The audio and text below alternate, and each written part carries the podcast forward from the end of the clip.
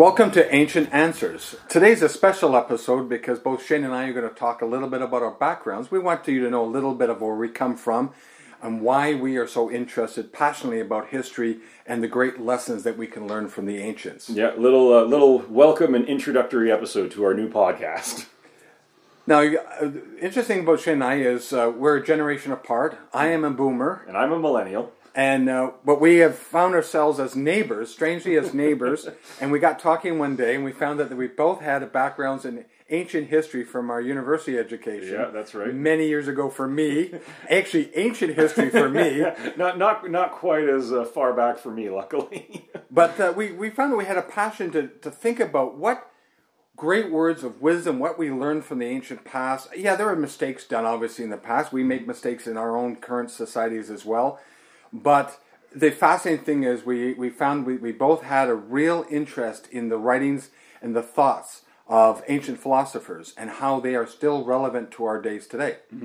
yeah, and uh, both of us sort of had the same experience as we we learn more about history. That as as much as things change, they stay the same as well. So that's really the premise of this podcast, and we just want to identify the fact that over the course of human history, I mean, you know, way back we started writing on clay tablets, and now we're using electronic tablets.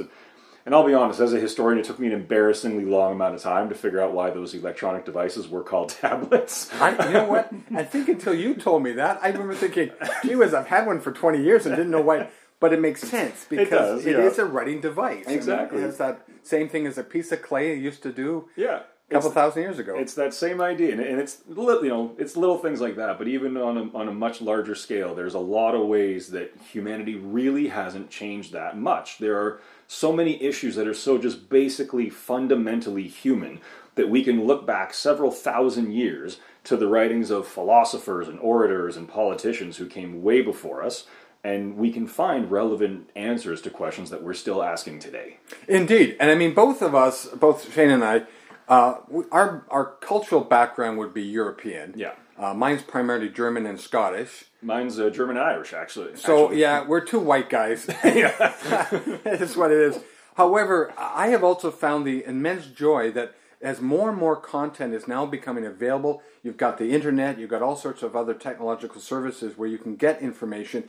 I mean, archaeologists are sharing their content almost in real time now. Mm-hmm. I have found the wonderful journey in my life is to get to explore other parts of the world, other cultures, other traditions, and realize First of all, humans are amazingly adaptive and innovative from every part of the world. That's that's very true. That's yeah. a great story. Yeah. Yes, of course, my my education had a heavy dose, of course, because the historical record is so thick with Greco-Roman and uh, European backgrounds. Obviously, that's where there would be a start. But I am so proud to see that there is increasingly accessibility to African archaeology, to other Asian archaeologies, even South Asian. And as we begin to realize uh, the world is a it's it's actually a much more complex and wonderful place. The one area that I also feel that is kind of exciting to see is that there's a genuine effort now to deal with the indigenous communities of North and South America, uh, and that's a whole other world that's really opening up for us to learn about what it's like to be human on this world. Yeah, and that's actually one thing when when Gord here first approached me about making this podcast that made me very excited about it. So I, I have a BA in classical history from university. Um, I was always very passionate about ancient history, and to the point where I learned about university. I a I get to put my degree to good use while doing this podcast.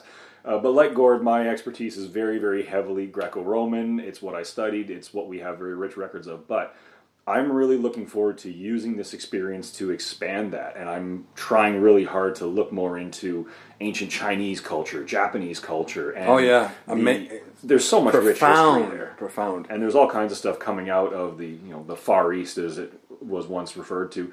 Uh, there's so much information coming out of there now. It's a really great time to to learn about that sort of thing. So. It's uh, it's going to be a bit of a journey, and it's one that I'm very excited to go on. Indeed. I mean, a little bit of my background. I've I've got uh, four grown kids, uh, a wife of 35 years, and uh, she also shares a passionate interest. I've had the great pleasure and opportunities to travel to a few places in the world. I wish I could travel more. Uh, obviously, you never there's never too much travel, uh, but to see places like China and Europe and and uh, and other places that you know is such a profound experience. I'll sh- leave with one one small experience as a sample of the kind of thing that I found thoughtful and inspiring was many years ago I lived in Italy and I had the chance to spend a day wandering around the ruins of Ostia. Mm. Now, Ostia is the port city of Rome. Uh, it is a set of ruins that is certainly as grandiose as, as Pompeii, uh, but in some ways it was left untouched due to the uh, just was abandoned. It was not burned down by fire or attacked by you know a, a volcano or anything like that. And I still remember when I want to find myself connecting with with the universe, with the world, I will reflect on just wandering around those wonderful ruins and thinking about the lives that lived in that place many years ago. And, you know, did they know that I would be there someday? Not that this is self centric, but that I would walk through there and realize I could still get echoes of their lives around me. That's a profound thought. That yeah, that is that is very profound. That's pretty cool. So um, we hope that you enjoyed the podcast. We uh, plan on releasing a number of episodes over the next little while. If uh, you have any suggestions on topics and things that we could talk about, please feel free to leave comments on uh, so our social media links or on our website, which is uh, the the website is ancientanswers.info. Uh, like I said, you'll be able to find us on social media.